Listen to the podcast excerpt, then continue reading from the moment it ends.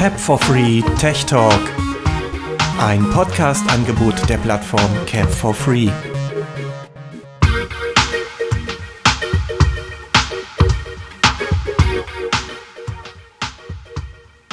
Hallo, hier ist Simon Furin und ich begrüße euch zu einer weiteren Folge von Technik Talk. Und sogar mit einem Gast heute. Und der Rest wird sich jetzt auch für euch vorstellen wieder.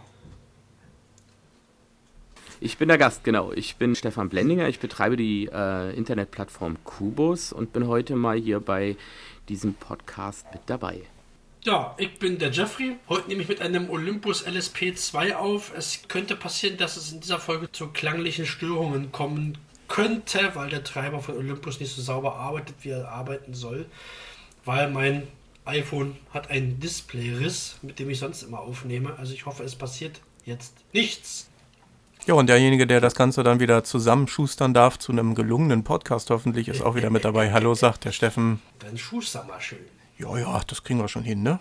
Thema heute? Hilfsmittel. Wir haben eine wirklich tolle Sendung für euch vorbereitet. Ja, und an dieser Stelle auch mal an den Stefan, an den Stefan einen großen Dank auch von Cap for Free an der tollen Unterstützung, die er uns zuschustert. Ja, gerne, gerne, Mev. Da freue ich mich sehr, dass ihr auf unserer Podcast-Plattform ganz viele schöne neue Episoden produziert. Und es ist mir auch eine wahre Freude, heute mal bei euch mit dabei zu sein.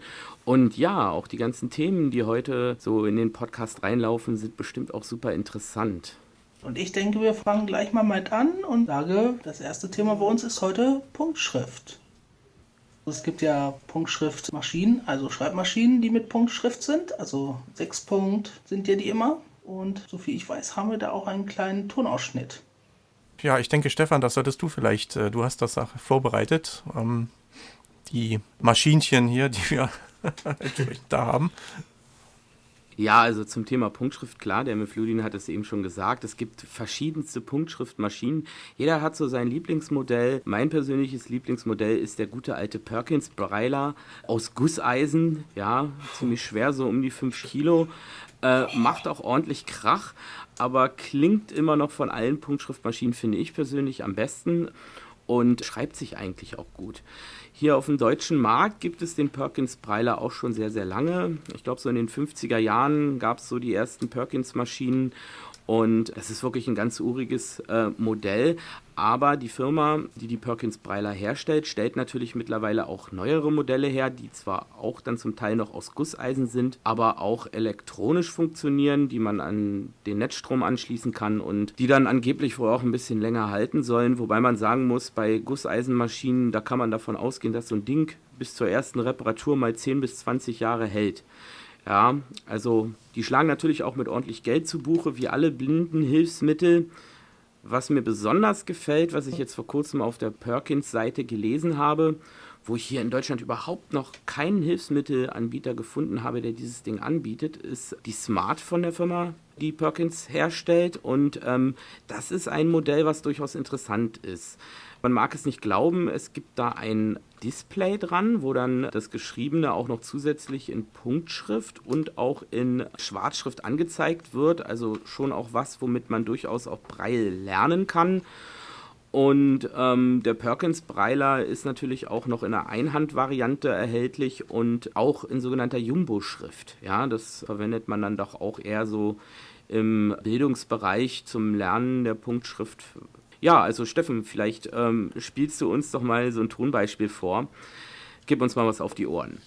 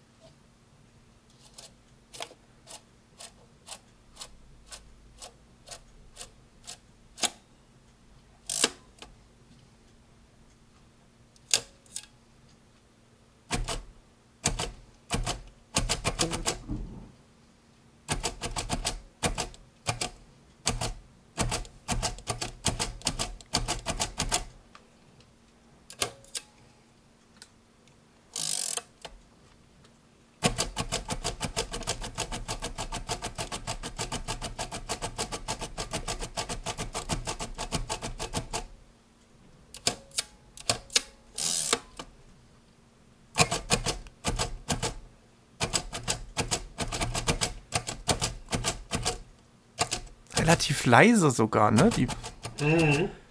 Klingt angenehm.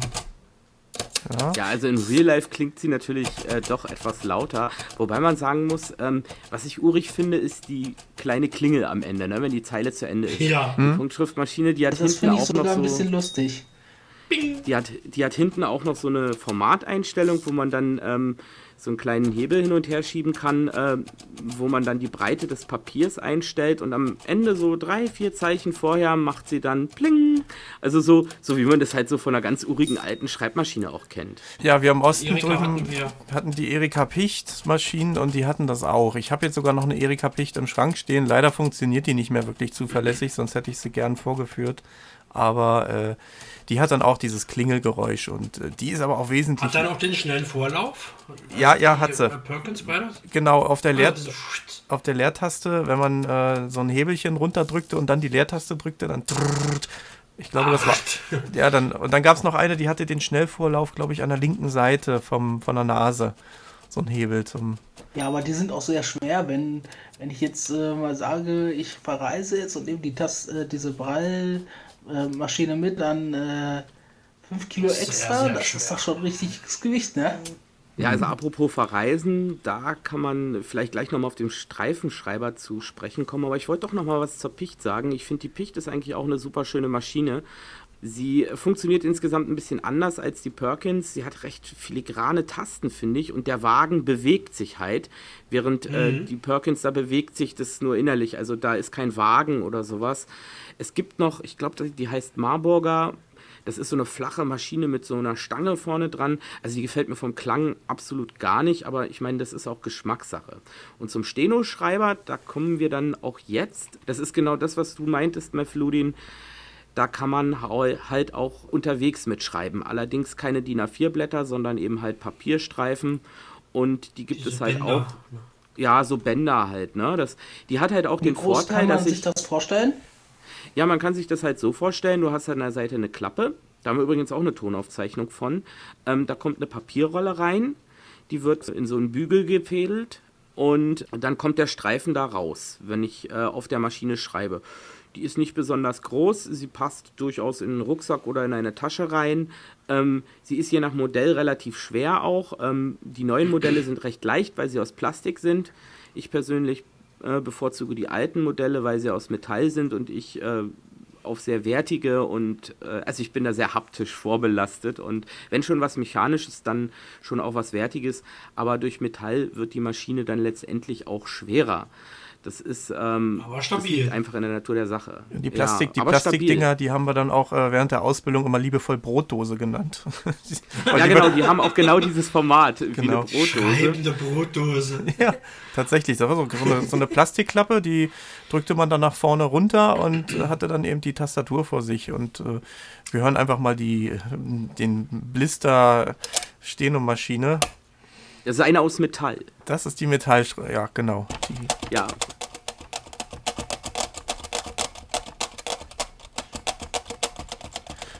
Schon etwas älter, sie klemmt manchmal ein bisschen. lang ist es her, dass ich die Dinger benutzt habe, weil äh, Steno, ich habe es natürlich während der Ausbildung gelernt. Ich habe eine Telefonistenausbildung gemacht und Fachkraft für Textverarbeitung hieß das damals in Chemnitz und äh, da brauchte man da auch noch Steno, irgendwie 120 Silben in der Abschlussprüfung. Die habe ich, glaube ich, sogar geschafft. Und äh, habe dann aber seither nie wieder was mit Steno zu tun gehabt. Äh, Was war das für ein Geräusch? das Das war. war die Klappe, zu? die auf und zugeht. Also ich habe die Ah, Klappe okay. bei der Aufnahme einmal aufgemacht am Anfang und dann auch äh, wieder zu und das ist dieses Kratsch-Geräusch Ah, dann. okay. Ja, ja, Mhm. man muss dazu auch sagen, bei dieser Stenomaschine gibt es eine ganz bestimmte Besonderheit, was die Leertaste betrifft. Da ist so ein kleiner Bügel drunter und den kann man vorklappen. Dann macht sie also normal Leerzeichen. Und äh, wenn man ähm, ihn aber zurückklappt, macht sie längere Leerzeichen und man kann mit dem letzten Buchstaben, den man schreibt, die Leertaste mitdrücken und kriegt dann sozusagen zwei Zeichen in einem oder das Leerzeichen und das letzte Zeichen des Wortes in einem. Kannst du denn auch äh, praktisch auch Voll- und Kurzzeichen äh, mit diesen Sachen auch machen? Ja, selbstverständlich, Mefludin, die ähm, Punktschrift an sich ist ja eigentlich so, was Print angeht, immer gleich. Das ist 6 Punkt Braille Und ob ich dann nun Kurzschrift mitschreibe oder ob ich Vollschrift mitschreibe, das macht nicht viel Unterschied. Ich kann auch Steno da mitschreiben. Also es ist halt völlig egal, weil es basiert ja alles auf diesem Sechspunkt-Breil. Nur, dass eben halt dann äh, bei der Kurzschrift bestimmte Kürzungen eben halt dann verwendet werden. Und du kannst auch Noten damit schreiben, wenn du möchtest, oder mathematische Formeln, je nachdem. Du musst halt nur die entsprechende Schrift dafür auch können. Und je länger man schreibt, desto länger hat man dann hinterher zu tun, die Rolle wieder aufzuwickeln. ja, ganz genau. genau Aber ich schreibe in der Tat meine Einkaufszettel damit. es gibt natürlich noch nicht, die. Um äh, Zahlen zu machen, ähm, um Zahlen zu machen, muss man nicht vorher dieses ein, ein, ein Symbol dafür vorher machen. Und dann kann man ja natürlich mit den sechs äh, Symbolen, also mit den sechs Zeichen ja auch Zahlen schreiben, ne? Du kannst im Prinzip schreiben, was du willst mit den Dingern. Du, alles. Ganz alles. normale Punktschrift. Das, das, unterscheidet sich nicht. Kannst du ganz normale Sätze schreiben. Ja. Mhm. Kannst auch Vollschrift damit schreiben, wenn du willst, wenn du so viel du Zeit hast. Du hast halt wie üblich diese sechs Tasten, ne? Und damit kannst du alles schreiben. Mhm. Ja, es gibt natürlich noch für die, für die Hardcore-Breiler gibt es noch eine andere Möglichkeit. Das sind dann so, äh, haben wir auch mal versucht zu lernen, aber ich persönlich habe mich damit nie anfreunden können. So Griffeltafeln. Sticheln, Sticheln. Sticheltafeln. Oh, nee. Und zwar ist die, äh, der, der, der Clou dabei ist, man muss da nicht einfach nur äh, Punktschrift schreiben, sondern man muss diese Punktschrift spiegelverkehrt schreiben. Und das ist eine ah, Sache. Nee, das konnte ich auch nicht. Ja, das stimmt schon. Aber es gibt auch Positiv-Sticheltafeln.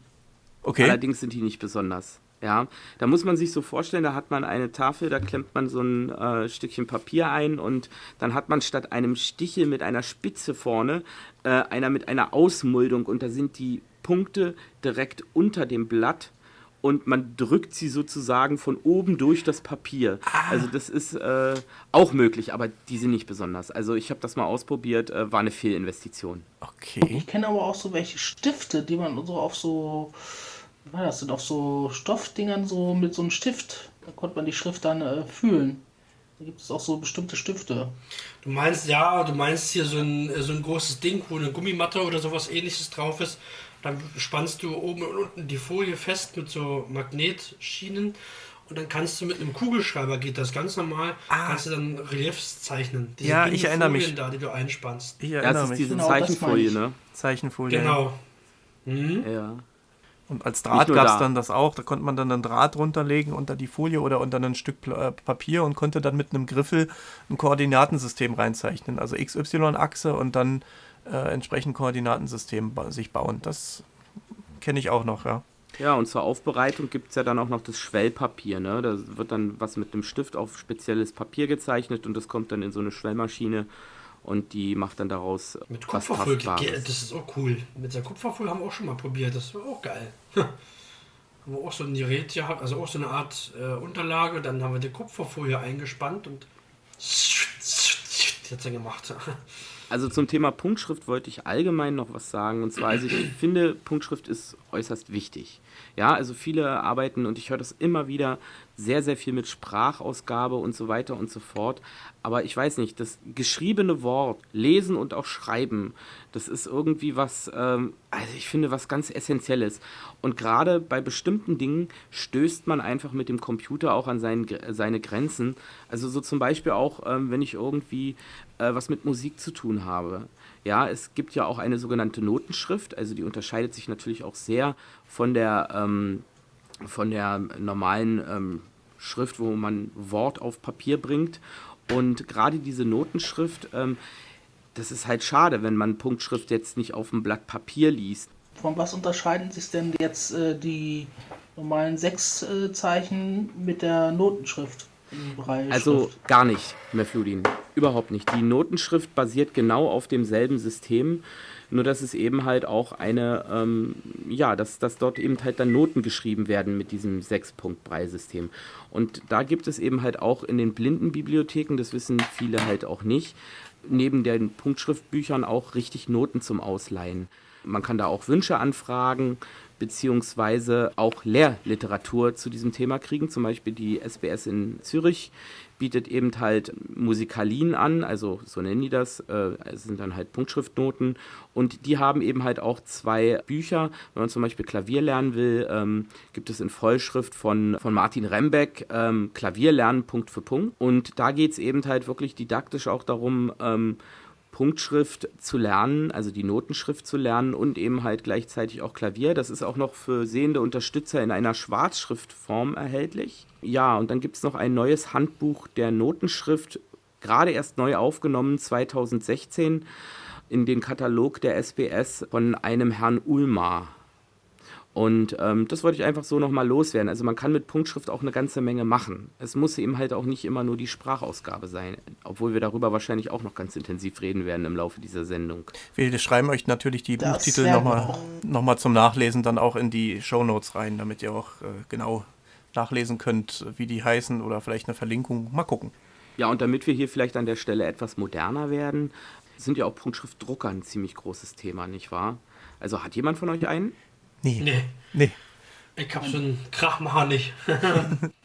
Bei dir ist das äh, Thema, Stefan, zurzeit auch der. Ja, bei mir ist das äh, zurzeit Thema, weil, also wie gesagt, ich mache in letzter Zeit sehr viel mit Punktschrift und bei mir ist das auch Thema. Ich ähm, habe da auch ein ganz bestimmtes Modell ins Auge gefasst. Es gibt da ja zahlreiche Modelle, aber da ich ja komplett mit Mac und iPhone fahre, habe ich nämlich zum Beispiel für den Index Everest äh, DV5 entschieden, ähm, der eben halt auch schon eine Engine drin hat, die in Codeschrift umwandelt und wo man einfach ganz normale Dateien an den Drucker abgeben kann. Also keine speziellen Dateien wie bei dem, äh, was gibt es denn da, RCFC, glaube ich, RTFC heißt das Ding, glaube ich, ne? Genau, das braucht man bei RTFC und auch HBS, dieses Hagener Braille Software-System. Duxbury oder Duxbury spricht man, äh, spricht, schreibt man das, glaube ich. Was ist das denn? Das ist auch so ein Druckerprogramm, ne? Also ich, das kenne ich jetzt nicht, aber ich weiß halt, dass es für einen Mac halt nichts Anständiges da in der Richtung gibt und da ich halt auf Mac fahre, ist das natürlich in dem Index äh, äh DV5 äh, ganz gut gelöst, weil das halt gleich im Drucker selbst drin ist und der mit normalen Vorlagen umgehen kann, sodass man nicht irgendwie noch eine Windows-Maschine mit RTFC oder HBS in Betrieb nehmen muss. Ja, das ist schon sehr das, praktisch. Wie kommt denn das, dass äh, auf dem Mac nichts Gescheites gibt?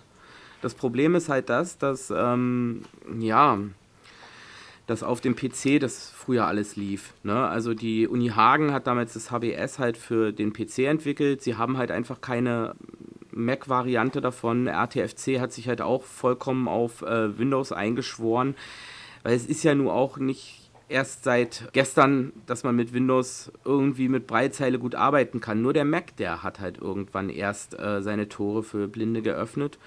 Und deswegen ist das natürlich alles hinterher, weil HBS, mein Gott, das gibt es schon seit, seit den 90ern. Ja, das gab es schon unter DOS und das ist eben halt etabliert. Ne? Das ist genauso wie JAWS eben halt eine Software ist, die schon ewig lange etabliert ist, ja, bevor ja. der Mac sich überhaupt entschieden hat, mal barrierefrei zu werden. Und dementsprechend gibt es da halt auch nicht so wahnsinnig viel. Es gibt einige Open-Source-Lösungen, wie zum Beispiel das, ähm, das LibLouis, das ist so ein Framework, was auch Open Source ist, auch deutsche Kurzschrift unterstützt. Und Gibt's auch äh, NVDA, ne? Naja, NVDA, ich weiß nicht, kann man damit drucken? Drucken nicht. Nee, das nicht, nee, aber, aber es ist integriert im NVDA für NVDA Ausgaben. nutzt LibLouis, um, Lib die, um die Breitzeilendarstellung zu, auszugeben. Also.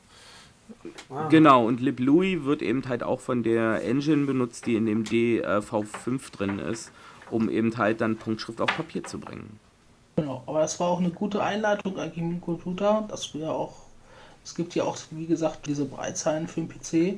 Aber da gibt es ja nicht nur sechs Zeichen bei der Computer-Breitastatur oder Breitzeile, sogar acht Zeichen. Ja, ich stehe da auch voll drauf auf diese Breitzeilen. Aber in der Küche will ich sie nicht haben beim Kochen.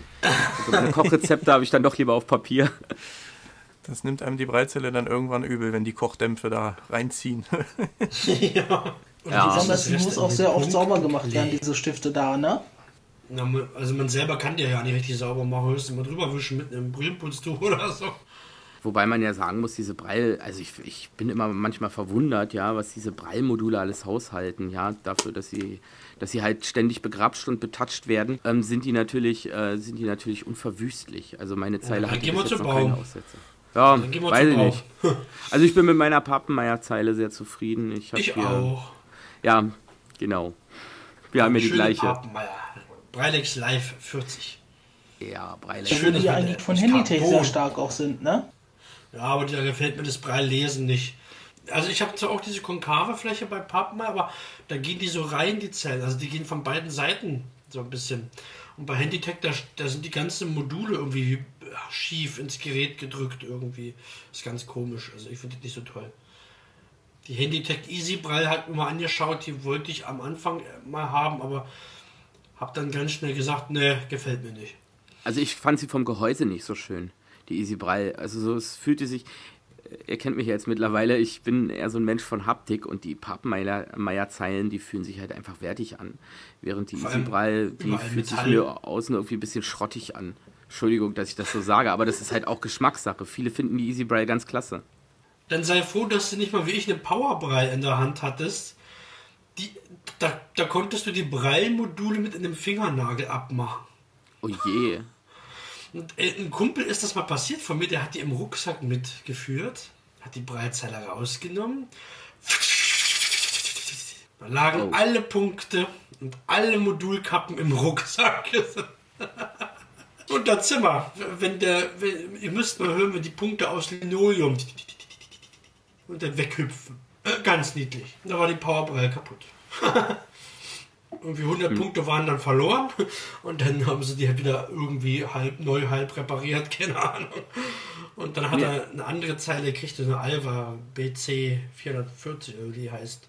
Ja, also mit der Breilex Live bin ich insgesamt sehr, sehr zufrieden. Das Einzige, wo sie bei mir ein bisschen rumzickt, ist bei Bluetooth. Ja, also mit dem iPhone, da steigt sie öfter mal aus, wo ich allerdings nicht genau weiß, woran es liegt. Ob es jetzt nur die Zeile ist machen. oder ja, muss man mal gucken, mal bei Pappenmeier anfragen. Ich kann es auch selber machen. Es gibt ja aber auch noch diese kleinen Bluetooth-Breitzahlen, ne? Baum hat zum Beispiel da viele im Programm hier, die Vario 18, Vario 20, glaube ich, gibt es da und Handytech hat, glaube ich, auch einiges im Petto. Die Conny gab es doch mal, ne? Also, Conny, Conny hieß die doch, ne? Ja, ja, ja, genau, Baum Conny, genau, Baum Conny, das war eine 18-stellige, glaube ich. Und dann gab es noch die Vario Mini, glaube ich, oder hieß die so, Vario Mini? Mit 20 Zeichen kenne ich nee. die. Ich hatte, mal eine, ich hatte mal eine Conny hier zum Testen für ein paar Tage. War schön. Habe ich auch mal gesehen, ja, mit Breileingabe sogar. Also sechs Breiltasten hatte man da ja. wie auf einer Maschine. Schrieb sich allerdings ein bisschen mühsam, fand ich. Also das war nicht mit einer echten Punktschriftmaschine oder sowas zu vergleichen. Nee, das Die Tasten waren relativ Den Touch hast du bei Pappenmeier. Ja. Den, also den, also den Punktschrift-Schreibmaschinen-Touch hast du bei Pappenmeier. Da stehen die Tasten richtig schön nach oben ich kann es mal kurz. Mhm. Aber das Geräusch kommt mir doch bekannt vor. ja. Allerdings nicht mit sechs, sondern mit acht Tasten. ja, ja, unsere Pappenmeier, die hat acht Tasten. Aber das hat sogar die äh, Pappenmeier 20. Also ich habe ja mal die Breilex Live 20 gehabt, bevor ich meine 40er bekommen habe. Und die hat aber auch acht Tasten drauf. Also die hat sie auch gut schreiben lassen. Und wie war das? Ist es, ähm, sind die Tasten genau dieselbe, nur hat Nee, also die Tasten sind genauso. Die sind zwar ein bisschen dichter zusammen, also, also du kennst ja bei deiner Zeile, dass du zwischen den vier Tasten äh, einen etwas breiteren Abstand hast, der war da nicht so breit, der war da etwas schmaler. Also hier sind es ungefähr 1, 2 Zentimeter und da war es ungefähr einer. Also schreiben tue ich am liebsten auf einer Punktschriftmaschine, muss ich ganz ehrlich sagen. Also ich schreibe da auch drauf auf der Zeile, aber ähm, lieber Punktschriftmaschine. Aber viele tun das ja auch und äh, jetzt auch in den Bereich Computer Screenreader zu gehen. Viele machen das ja, dass sie einen, wenn sie einen Tower zu Hause stehen haben oder Desktop, dass die Breitzeile ja äh, praktisch nur zum Lesen benutzt wird und dann mit einer normalen Tastatur einfach geschrieben wird. So mache ich es beispielsweise. Ja, wer zum Beispiel keine Braille-Eingabe hat, der kann das auch nicht nutzen. Es gibt zwar auch für NVDA ein ganz cooles Add-in, da kannst du auf der PC-Tastatur Punktschrift schreiben mit den ASD, JKLÖ und so weiter kannst du dir einstellen und dann kannst du da halt auch Punktschrift schreiben. Geht das auch. klingt jetzt nur nicht sehr erstrebenswert. Ja, aber es funktioniert. Ich mal probiert. Wobei ich sagen muss, Computertastaturen, die haben aber auch absolut Charme. Ne? Also, wenn ich mich da erinnere an, den, an die alten, uralten PC-Tastaturen. Ja, die das so schön geklungen haben. In den 80er Jahren gab es ja eigentlich nur eine Tastaturensorte. Das äh, IBM hat dann eben diese berühmten Tastaturen gebaut, die so mit so einem Klickpunkt waren und die dann auch teilweise noch ja. klangen, im Prinzip wie so eine, so ein bisschen dieses Schreibmaschinen-Feeling noch äh, rausgegeben haben. Yeah. Ja. Ähm, es gibt heute noch diese Tastaturen, allerdings nicht mehr von IBM. Äh, es gibt von Cherry, Cherry, Cherry G80, äh, wer sowas War auch mal eine bekannte Firma. Ja, Cherry ist sowieso eine USB bekannte Tastatur. Oder, oder ist es PS2? Sowohl als auch. Also man kriegt sie noch als PS2, aber auch als USB. Ich habe sie hier mal auf dem Schoß weiß Oh, nicht, schön. das ist, das ist dann eben eine. Ein Also da göttlicher kommt Klang. richtiges Schreibmaschinenfeeling Ja. raus. Ich habe äh, hier auch eine Bekannte. Also ich habe so Getippt. eine. Ja, das ist, das ist keine mechanische. Also es gibt bei den mechanischen dann auch nochmal Unterschiede. Es gibt dann eben Tasten äh, mit fühlbarem Druckpunkt. Also dann gibt es Tasten, die komplett linear sind, also dass man die runterdrücken kann und hat keinen fühlbaren äh, Klickpunkt, wo der Buchstabe ausgelöst wird. Äh, damit kann man rasend schnell dann wirklich tippen. Aber ist nicht für jedermann geeignet. Also wer eine mechanische Tastatur haben will, Redest du jetzt von diesen Mac-Tastaturen? Nein, Mac-Tastaturen sind äh, Gummimattentastaturen, das sind keine mechanischen. Ähm, ja, es gibt diese mechanischen. Ich setze euch einen Artikel in die Show Notes, äh, wo die Ta Tastaturen sehr ausführlich mal beschrieben werden, welche Arten es gibt. Äh, hochinteressant. Also da kann man sich richtig gut belesen, wenn man vorhat, so eine mechanische Tastatur zu kaufen, die im Übrigen nicht gerade billig sind. Also das ist nicht irgendwie was, was man für 10 Euro mal mitnehmen kann, sondern die sind ja, ab, ab 50 Euro aufwärts, je nachdem, was man braucht. Die Gaming-Tastaturen sind dann natürlich, natürlich noch teurer. Ähm, die haben dann noch entsprechende Features dran, so beleuchtete Tasten und was man da alles noch braucht. Aber Multimedia-Tasten bestimmt noch. ja, Multimedia gar nicht mal so sehr, aber die sind dann entsprechend auch teurer. Also 100 Euro aufwärts muss man da schon einplanen. Viel günstiger sind natürlich die Gummimattentastaturen. Da gibt es zwei Sorten. Zum einen die Tastaturen äh, mit normalen Klötzchentasten, wie man sie kennt. Das ist beispielsweise die Cherry G83. Das ist so eine typische Bü Bürotastatur. Hier, mal hören. Oh ja, die ist schön. Die gefällt mir auch. Das ist so diese typische Bürotastatur mit Ich Klötzchen, fand die vorher schön. mit Klötzchentastatur und ähm, ja, Die fand ich toll. die ha- Habe ich früher auch oft benutzt. Also ich kann euch mal hier meine zeigen, meine Microsoft-Tastatur. auch, eine, da das ist aber die die Enter-Taste gerissen. auch mit hohen Tasten. Ja, Ich, ich, ich hatte mal eine Microsoft-Tastatur, da ist mir die Eingabetaste in der Mitte durchgerissen. Dann gibt es natürlich noch die Notebook-Tastaturen. Das ist im Prinzip auch ein Gummimatten-Prinzip, allerdings etwas anders. Also da sind die Tasten ja nur so halb hoch. Und das bedeutet, dass die Tasten äh, auf andere Weise stabilisiert werden müssen. Da ist dann so ein Scherenprinzip unter den Tasten wirksam. Das sorgt dann dafür, dass die äh, nicht äh, rumwabbeln oder abbrechen oder sonst was. Ist auch eine Gummimatte, aber äh, klingt dann auch ein bisschen anders. Man kann damit auch relativ schnell schreiben. Und das sind dann beispielsweise die Mac-Tastaturen, die so aufgebaut sind. Oder auch die, Achtung, genau. Das sind so diese, eine typische Mac. die Schick Schickle-Tasten oder Kaugummitasten, wie man sie auch nennt. Also bei meinem Notebook, da kann ich euch mal eine Story erzählen. Ich habe hier mal äh, Staub gesaugt und ein bisschen Staub äh, gewischt mit einem Staubsauger über die Tastatur. Da hat der Staubsauger mir die Tas Tasten zwei eingesaugt oder drei. Oh, das war schrecklich. Da waren die aber schon los, die Tasten, hä? Waren Ja, wobei dazu fällt mir noch was ein zur Säuberung von Tastaturen. Also da gibt es auch ganz coole Sachen. Allerdings fallen mir die Namen jetzt nicht ein. Also einmal ähm, gab es so eine Gelee-artige Masse, die konnte man eben halt auf die Tastatur pressen und ja, und dann wieder abziehen. Und die hat dann den Staub aus allen Ritzen gesogen. Ähm, Und eine andere Variante ist zum Beispiel so ein Staubsaugerset, was man auf den normalen Staubsauger setzen kann. Ähm, ist auch geeignet für die äh, Innereien von Computern. Da sind äh, verschiedene Aufsätze drauf, wo man dann eben Ja, so ein halt nicht die Tasten einsaugt. Ja, ja das saugt dann nicht ein. Zeug. So ganz kleine Düsen sind das da. Hab ich auch. Aber wie passt das nicht auf meinem Staubsauger? Irgendwie, keine Ahnung. Oder, oder mit dem vierten Teil. Ja, also bei mir passt das. Ich habe auch so ein Set und äh, saug damit alles, was irgendwie klein ist, wo man mit diesem riesen Staubsaugerrohr da nicht äh, hinkommt, äh, nehme ich dann halt dieses kleine und mache das Genau. damit sauber. Und Tastaturen kann man damit sicher auch gut sauber machen. Nochmal zu diesem Gelee-Zeug. Ähm, muss man das dann wegschmeißen oder kann man das öfters benutzen, wenn man das hat? Also ja und nein, Gelee. also man muss es natürlich irgendwann wegschmeißen, aber dieses Gelee-Zeug, das wird halt immer in, luftdichten, in eine luftdichte Packung gepackt und ja, und das ist auch ein bisschen klamm so, ja, und irgendwann ist es dann, wechselt es wohl die Farbe und dann sollte man es dann irgendwann mal entsorgen. Aber ich denke, du kannst Okay. es etliche Male verwenden. Naja, auf die Spur machen. So also Gelee-Zeug. Es auch Braille-Module sauber?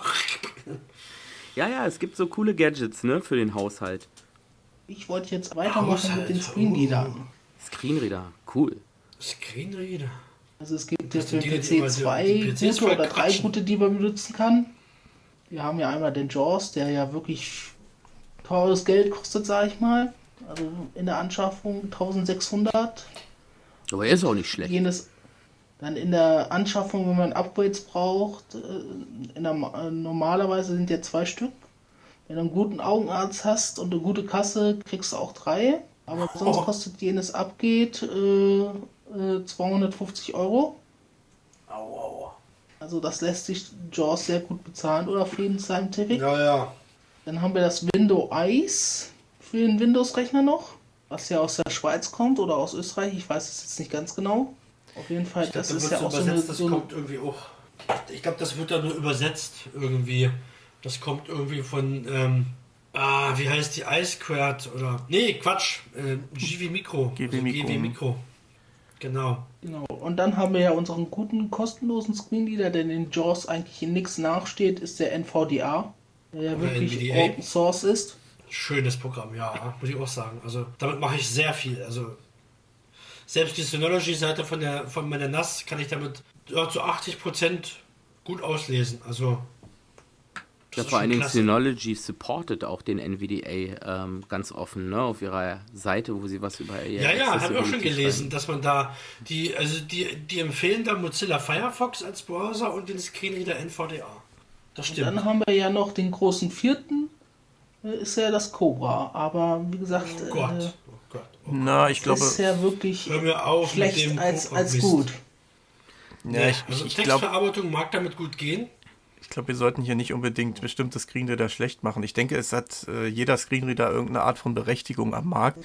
Äh, aber ich glaube, Cobra ist eher so ein äh, deutschlandbezogenes Ding. Ne? Dann gibt es höchstens noch mhm. in, von internationaler Bedeutung ist dann eher noch so äh, Supernova oder HAL. Äh, also von Dolphin die Produkte. Also von, Baum, von, von Dolphin habe ich schon lange nichts mehr gehört. Ja, die sind es aber noch da. Dolphin Guide.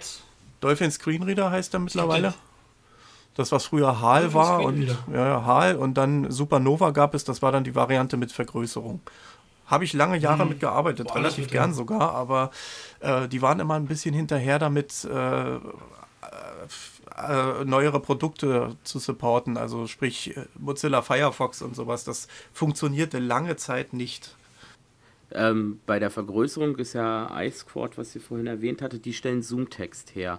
Und ich finde auch, also mhm. ich denke, man kann nicht sagen, der Screenreader ist per se schlecht oder per se gut.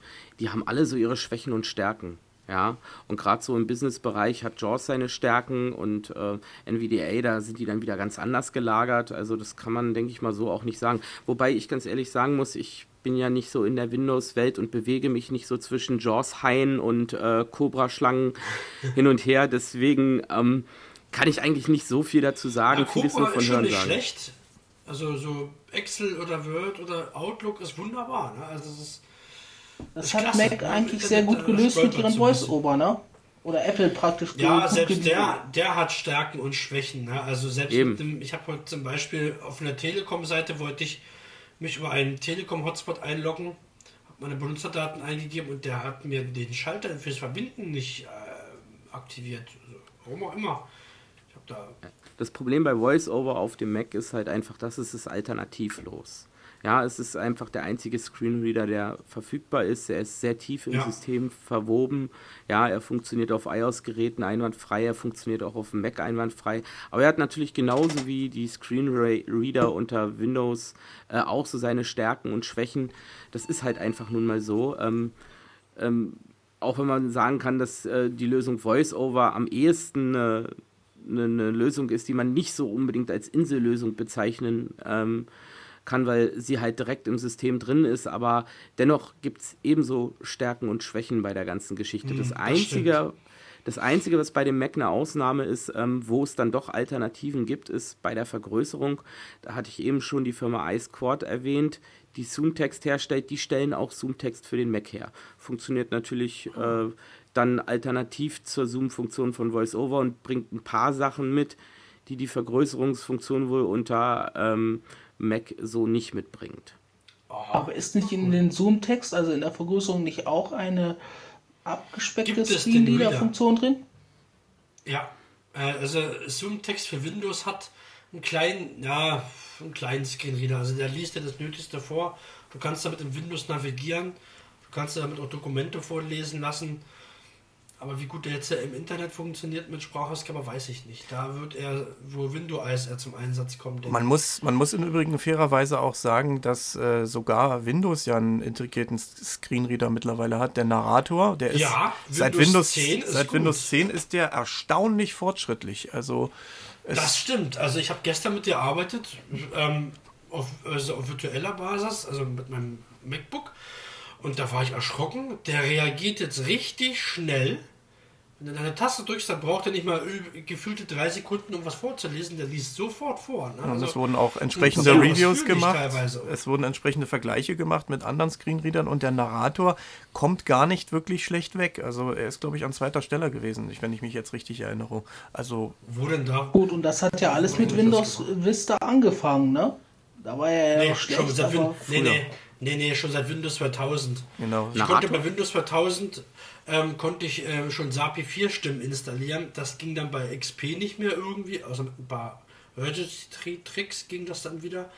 Dann Windows Vista war ganz schlau und Windows äh, 7, da hat man einfach ein deutsches Windows und äh, die englische Sprachausgabe für den Narrator. Wobei bei Windows 7 konntest du schon SAPI 5 installieren. So, 32 Aber Narrator. Narrator, seit wann gibt's den? Den gibt es ewig Windows schon. 2000. Windows 2000, das Ah war ja, das Windows ist- 2000 gibt es den. Und wie sieht es aus mit, äh, mit der Installationsroutine von, äh, von Windows 10 jetzt? Also bei Windows 7 weiß ich, dass es das nicht gibt. Bei 8 bin ich mir nicht sicher, da war ich Ja, schon doch. längst Bei ausgeschieden. Windows 7 gibt's das, pass auf, aber nur auf Englisch. Wenn du ein englisches Windows hast, ein englisches Windows 7, kannst du es auch englisch einrichten. Allerdings erst, wo du dann nach deinem Benutzername und Kennwort und Datum und Uhrzeit Ja, gefragt bei mit Windows 10 ist es mittlerweile so, dass die äh, Installationsroutine selber, also wenn man eine CD hat, um Windows zu installieren beispielsweise, äh, dann muss man erst mit sehender Hilfe die Festplatte auswählen und das Ganze installieren lassen. Wenn dann mit dem Kopieren der Dateien fertig ist, dann startet der Rechner neu und dann hat man auch den Narrator zur Verfügung. bei Windows 8 ist das schon, ähm, wenn man die Windows 8, wenn man sein System zurücksetzen möchte. Das geht ganz leicht mit der Windows CD. Und äh, das läuft auch mit Sprachausgabe. Das ist nämlich so, man schiebt die CD rein, drückt dann zurücksetzen ähm, und dann kann man ihnen sagen, was, dann fragt dich Windows, was du zurücksetzen willst. Ja, dann ja, das setzt er geht. das in, in den Urausstand zurück, also so, als hättest du es aus dem Karton genommen. Bloß in der Mhm, ganzen Zeit stimmt, spricht kann ich Jaws nicht. Weil, Da nicht, ähm, aber der Narrator spricht. Nein, es spricht ja gar nicht erst, weil es fährt ja runter und äh, du siehst dann nur den dunklen Bildschirm mit dem weißen Kreis, ne? Und das läuft so lange, bis der Rechner fertig da ist. noch nicht, aber du kannst es dann wieder einrichten. Wenn dann die Einrichtung kommt hier mit, äh, mit, im- mit Microsoft-Konto, da spricht er dann schon. Gut, hier müssen wir aber hier, er, hier ja. müssen wir aber unterscheiden. Es gibt einmal die Systeme, die vorinstalliertes Windows haben, die packt man aus, schaltet sie ein und dann hat man sofort auch Sprachausgabe zur Verfügung. Das ist dann im Prinzip wie beim Mac. Die schaltet man ja auch ein, da ist ja das System schon vorinstalliert und kann dann sofort loslegen mit VoiceOver. Das geht im Prinzip bei Windows Genau. jetzt auch. Wenn man aber Windows von Hand selber auf einer CD bekommen hat und das auf einer nackigen Festplatte installiert, dann geht's nicht von vornherein. spricht nichts. Das, das ist richtig. ja, und das Das geht ist eben richtig. halt beim Mac. Ne? Ja, weil da das, Also, äh, das das- BIOS quasi schon spricht im Prinzip. Also das BIOS. Und äh, so eine Funktion wünsche ich mir eigentlich auch für Windows. Aber alle Funktionen sprechen. Ja, wenn ich, wenn ich, wenn ich jetzt beispielsweise auch auf unterster Systemebene ähm, in diese Recovery-Oberfläche reingehe, dann spricht er halt. Ja, es ist. Äh, Genau, das geht bei Mac wunderbar. Ja, Das Mac ist, Mac ist wunderbar. eben Das ein geschlossenes eben auch für System. Windows. Das ist eben ein geschlossenes System. Ja, vielleicht kommt es ja für Windows, weil Windows 10 wird ja jetzt immer weiterentwickelt. Vielleicht- Vielleicht kommt das ja. Ich meine, die wollen ja eh von den ganzen CD-Kram weg. Oder sind die bereits? Es gibt ja schon gar kein Windows mehr auf DVD zum Kaufen. Theoretisch kann man es machen. Man Zumindest kann ja im Windows 10 nicht Prinzip zwei Windows-Partitionen sich einrichten und äh, eine als Recovery-Windows sich äh, installieren. Das hat beispielsweise äh, Kurt Hagen von äh, Blinzeln. Die haben doch diese Blinzeln-Computer und äh, die haben das mal gemacht. Also da gab es dann Systeme mit äh, zwei parallelen Windows-Systemen. Im Prinzip ein Produktivsystem und auf einer kleinen Partition dann noch so ein Recovery-System, wenn man da irgendwas kaputt gemacht hat. Ja, wenn die Festplatte kaputt ist, nützt dir das aber auch nichts. Beim Mac wechselst du die aus und dann kannst du es trotzdem mit VoiceOver installieren. Es ist halt, wie gesagt, Stärken und Schwächen. Ja, ja und ja. da hat VoiceOver auf jeden Fall seine Stärke, das out of the box, äh, egal wie, egal was, du kommst da irgendwie äh, auch mit der Installation zurecht, brauchst keinen Sehenden. Ja. So bei anderen Wobei, Sachen ist es dann wieder anders, ne? Also es gibt viele Wobei, Anwendungen auf dem stimmt. PC, die auf dem Mac einfach mit VoiceOver mal nicht laufen. Also ich habe mal vor, vor einem Jahr einen interessanten Podcast auf meiner Homepage gemacht. Ähm, da hat mal jemand, auch jemand Deutsches, hat, ähm, ich hatte ja damals hier mit Snapshot Drive, also meinem Backup-Programm, da hat jemand extra ähm, eine Windows 7 PE CD gebastelt mit einem deutschen NVDA drauf und äh, dem, na, diesem Drive Snapshot äh, das Programm hat drauf gemacht. Und da konnte ich auch meine Backups wieder einspielen von externen Festplatten oder vom Netzwerkspeicher und so. Das hat auch funktioniert. Oder, was es auch gibt oder gab, ich, das müsste es noch geben, äh, wie hieß der, der das gemacht hat hier? Brian Smart. Brian Smart, Smart, ja. Brian, weiß ich jetzt nicht. Das, der mhm. hat im Prinzip das gleiche gemacht, nur auf, auf Englisch eben. Talking. Der hat ja, der, hat, der ist aber noch einen Schritt weiter gegangen. Der hat gleich mal die ganzen Windows-Versionen, die es gab, 32-Bit, 64-Bit, Home, Pro und Ultimate von Windows 7, ging, äh, ging zwar nur auf Englisch, aber es gab einen geilen Trick. Du hast den hochfahren lassen, dann hast du NVDA auf Deutsch gestellt, das ging, weil es im Arbeitsspeicher war, CD raus, hast dann dein Windows 8 oder Windows 10 oder eben Windows 7, wobei Windows 7 auf Deutsch ließ sich ja nicht auf Deutsch einrichten, weil er nur Englisch verfügbar war vom Narrator. Ich habe da immer mit, ich habe damit immer Windows 8 oder Windows 10 installiert. Also CD raus, dann die Windows 8 CD 10 Windows 10 rein und dann konnte ich das ganz normal wie ein Setup, also ganz normal wie so ein normales Programm installieren. ja, das Speicher klingt doch spannend. So eine Live-CD-Lösung ist natürlich auch eine ordentlich knackige das Lösung. War, ja. Allerdings, man musste also natürlich sein BIOS eingestellt haben. Ich hatte leider dieses Pech, dass ich schon so ein hässliches Wi-Fi-Board hatte. Und das hatte immer das Problem gehabt, dass es die Bootreihenfolge vergessen hat. Das hat mich immer ein bisschen genervt. Also, oh, das war immer schrecklich.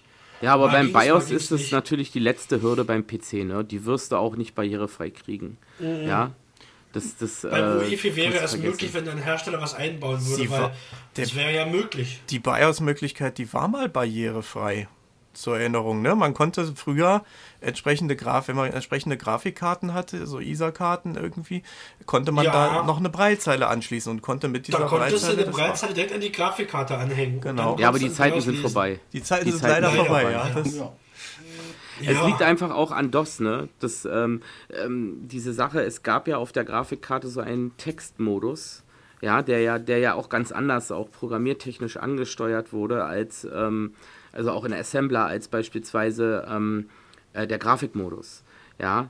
Aber Textmodus, sowas gibt es seit DOS-Zeiten nicht mehr. Wobei ich manchmal, ja. also ich weiß es jetzt nicht genau, ob das bei Linux nicht doch auch noch in so einem Modus läuft, aber ähm, früher gab es das eben halt äh, richtig Textmodus. Gibt's noch, ja. Ich hatte ja. mal eine Linux-CD, die habe ich eingelegt und die ist gebootet und dann sprach es auf einmal aus dem PC-Lautsprecher, also aus diesem ja. PC-Speaker. Das OpenSUSE hat das Boot mal eine Weile gemacht. Boot vom CD. Genau, OpenSUSE hat das mal eine Weile gemacht. Die haben äh, tatsächlich das Bootmenü sprechen lassen und das kam dann aus dem PC-Speaker. Und ähm, die interessanteste, also die leichteste Zugänglichkeit hat jetzt mittlerweile Debian. Da legt man einfach die oh. CD rein oder lässt das Ding starten und dann kommt der Bootbildschirm, der ist relativ lange da, also man kann äh, ein paar Sekunden ruhig warten und dann drückt man einfach die Taste S und Enter und dann wartet man ein paar Sekunden und schon fängt das Ding an zu sprechen. Und zwar im, im reinen Aha. Textmodus. Man hat dann, äh, wenn man eine Breitzeile angeschlossen hat, hat man auch Breit zur Verfügung sofort ähm, und kann dann über diese äh, Textmodus-Sache, äh, genau, kann dann eben entsprechend die Sprachauswahl und äh, die Tastaturauswahl und so weiter und so fort. Also kann man alles über so Multiple-Choice-Fragen, so drücken Sie 1, 2, 3, 4, 5, 6, 7, 8, 9 bis 100 oder so. Ähm, also ist kein, keine grafische Installation. Ist relativ idiotensicher, finde ich. Also ziemlich gut gemacht bei Debian. Kann ich nur loben. Also Also Debian ist sowieso meine absolute Lieblingsdistribution. Und ich bin auch so ein Kandidat, der grundsätzlich auf alles verzichtet, was irgendwie mit KDE, GNOME oder irgendeiner anderen X11-Oberfläche zu tun hat. Ähm, ich bin da irgendwie ein Konsolenkind. Debian hat halt ein bisschen den Nachteil, dass die Paketauswahl nicht immer ganz aktuell ist. Aber das nur am Rande. Also, ja, aber dafür laufen sie stabil. Das stimmt, ja. So, das soll es für heute gewesen sein. Aber wir werden dieses Thema noch in einem zweiten Teil weiterführen.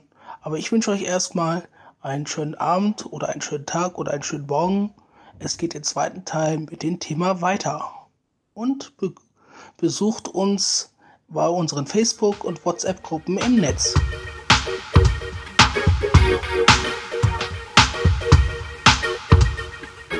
Der Cap for Free Tech Talk ist ein kostenloses und nicht kommerzielles Podcast-Angebot der Plattform Cap for Free. Für weitere Informationen besuche uns im Internet unter http://capforfree.kubus.de. Neben weiteren Podcasts findest du dort auch unsere zahlreichen Facebook- und WhatsApp-Gruppen.